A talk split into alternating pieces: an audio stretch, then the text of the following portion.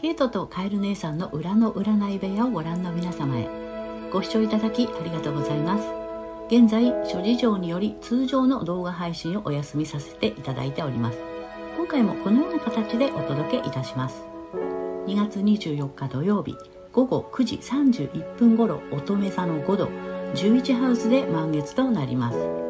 議会同盟国地方自治体社会改革などに関係する11ハウスにあってキーワードは日常の感情依存安定などです。軸になる立場の人に依存しその周辺的な細部に至るものを見出し楽しむという意味合いもあるそうなので、え私たちの集合的意識は同盟国や地方自治体などで軸になる人が出てきて社会改革の希望や楽しみを感じるようになるのかもしれません。何やらそういった情報もちらちら見えるようなっていう感じですね。えー、この満月に調和的な角度をとっているのが幸運発展拡大の木星です。この木星と月太陽で朝廷の三角形が形成されていて新しいものが創造、まあ、クリエイトされる配置となっています。何かいいものができてくるといいですね。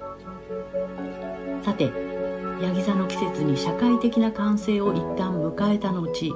水亀座の季節で完成したその枠を壊し横のつながりを作っていくことを促され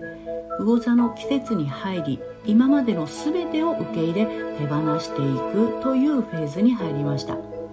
前回の新月で個人的感情満足感よりも魂が喜ぶ本当の目標に向かうことなどを促されて今回はその大きな、まあ、神聖な目的や使命に自分を投じる覚悟というのを促されそうです。また乙女座は健康に関わりを持つ星座で満月は手放しのタイミングにもなりますのでダイエットやデトックス浄化に良い時期です。健康状態や生活習慣の見直しをするのもラッキーアクションになります。12星座別のメッセージはメルマガにて配信します。